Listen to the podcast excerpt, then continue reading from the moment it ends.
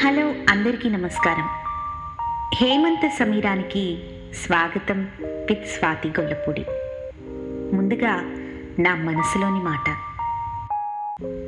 మనకి ఎంత వయసు వచ్చినా ఎంత ఎత్తుకు వెళ్ళినా ఎన్ని ప్రదేశాలు తిరిగినా ఎన్ని కొత్త కొత్త రుచులు చూసినా ఎన్ని కొత్త పాటలు వినినా ఎన్ని కొత్త కొత్త బట్టలు కట్టుకున్నా మన మనసు మాత్రం కొన్ని కొన్ని చోట్ల అలా ఆగిపోతుంది స్తబ్దంగా. కదా? ఫర్ ఎగ్జాంపుల్ మనకు ఒక ఏజ్ తర్వాత లైఫ్లో సెటిల్ అయిపోతాము. బరువులు బాధ్యతలు కుటుంబము. ఇలా అన్ని రెస్పాన్సిబిలిటీస్ తోటి తల మునకలవుతూ ఉంటూ ఒక్కసారి వెనక్కి తిరిగి చూసుకుంటే జ్ఞాపకాలతో నిండిపోయి ఉంటుంది మన మనస్సు. అలాగే ఇప్పుడు వస్తున్నటువంటి ఎన్ని కొత్త కొత్త వంటలు రుచి చూసినప్పటికీ అమ్మ మన కోసం మన చిన్నతనంలో చేసి పెట్టిన వంటలు ఎప్పుడైనా మర్చిపోగలమా చెప్పండి? అవి ఎన్ని రుచుల ముందైనా బలాదూర్ అని నా ఫీలింగ్.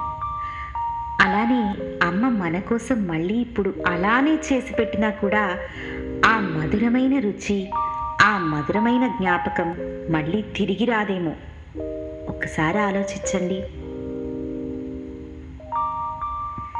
ఎన్ని కొత్త కొత్త పాటలు విన్నా కూడా మన చిన్నతనంలో గుడి నుండి వినబడే ఆ వెంకటేశ్వర సుప్రభాతం చిత్రలహరి పాటలు ఎన్ని కొత్త కొత్త ప్రదేశాలు తిరిగినప్పటికీ మనం పెరిగిన ఊరు మన వాళ్ళు మన ఇల్లు మన ఫ్రెండ్స్ పచ్చటి పొలాలు ఇలాంటి జ్ఞాపకాలు మన మనస్సులో వచ్చినప్పుడు ఒక్క నిమిషం అలా కళ్ళు మూసుకొని అలా ఆ జ్ఞాపకాల పూల బుట్టను మన మనస్సులోనే తలుచుకుంటే ప్రస్తుతం ఉన్న స్థితి నుండి వేరే స్థితికి అంటే వేరే లోకానికి వెళ్ళిపోతాం.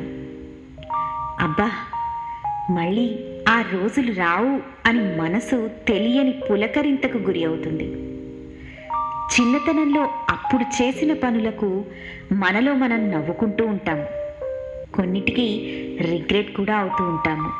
అయితే కొన్నిటికి గర్వపడుతూ మనల్ని మనం వెన్ను తట్టుకుంటాము. ఇదంతా మీతో ఎందుకు షేర్ చేస్తున్నాను అంటే నా చిన్నతనంలో నేను సరదాగా ఎక్కడైనా చిన్న చిన్న స్టోరీస్ కనిపిస్తే అలా వదలకుండా చదివేదాన్ని.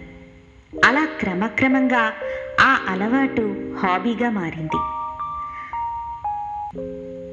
కథలో నేను కూడా ఒక పాత్రధారి అని ఫీల్ అయ్యేటంతగా నేను ఫీల్ అయ్యాను. ఎంత ఇన్వాల్వ్ అయ్యేదాన్ని అంటే నాకు డబ్బింగ్ చెప్పడం ఇష్టం పెరిగేటంత. ఏ కథ చదివినా వాయిస్ ఓవర్ నేనే ఇస్తున్నాను ఆ క్యారెక్టర్కి జీవాన్ని పోస్తున్నాను నేను యాక్ట్ చేస్తున్నాను అన్నంత ఫీల్ అయ్యేదాన్ని. అంతగా ఇన్వాల్వ్ అయిపోయేదాన్ని. నాకే తెలియని ఒక అందమైన హిడెన్ టాలెంట్ నాలో ఉంది అని నేను తెలుసుకోగలిగాను. హేమంత ఋతువులో శీతాకాలపు పొగమంచులో పొద్దున్నే లేలేత కిరణాలతో చక్కని చల్లటి గాలులతో ప్రకృతి ఎంతో రమణీయంగా ఆహ్లాదంగా ఉంటుంది. మన ఛానల్లో చెప్పుకునే ప్రముఖ రచయితల కథలు నవలలతో పాటుగా మధ్య మధ్యలో నా ఊహా కథలతో నా కంఠం మరింత మందికి చేరువవుతుందని గ్రహించి పాడ్కాస్టింగ్లోకి ఎంటర్ అయ్యాను.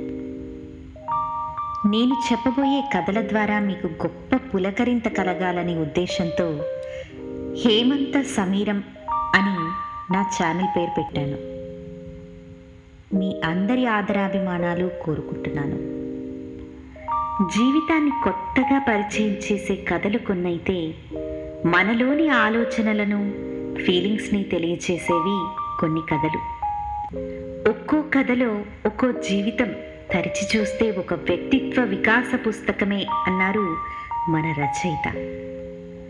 ఒక్కోసారి కొన్ని కథల ద్వారా మన సమస్యలకు సమాధానాలు దొరుకుతాయేమోనని నాకు అనిపిస్తుంది అఫ్కోర్స్ ఈ కథలన్నీ మన జీవితాల నుండి వచ్చినవే. కానీ కథలు కథలే. అయినప్పటికీ కథలు జీవితమే జీవితం కథలే.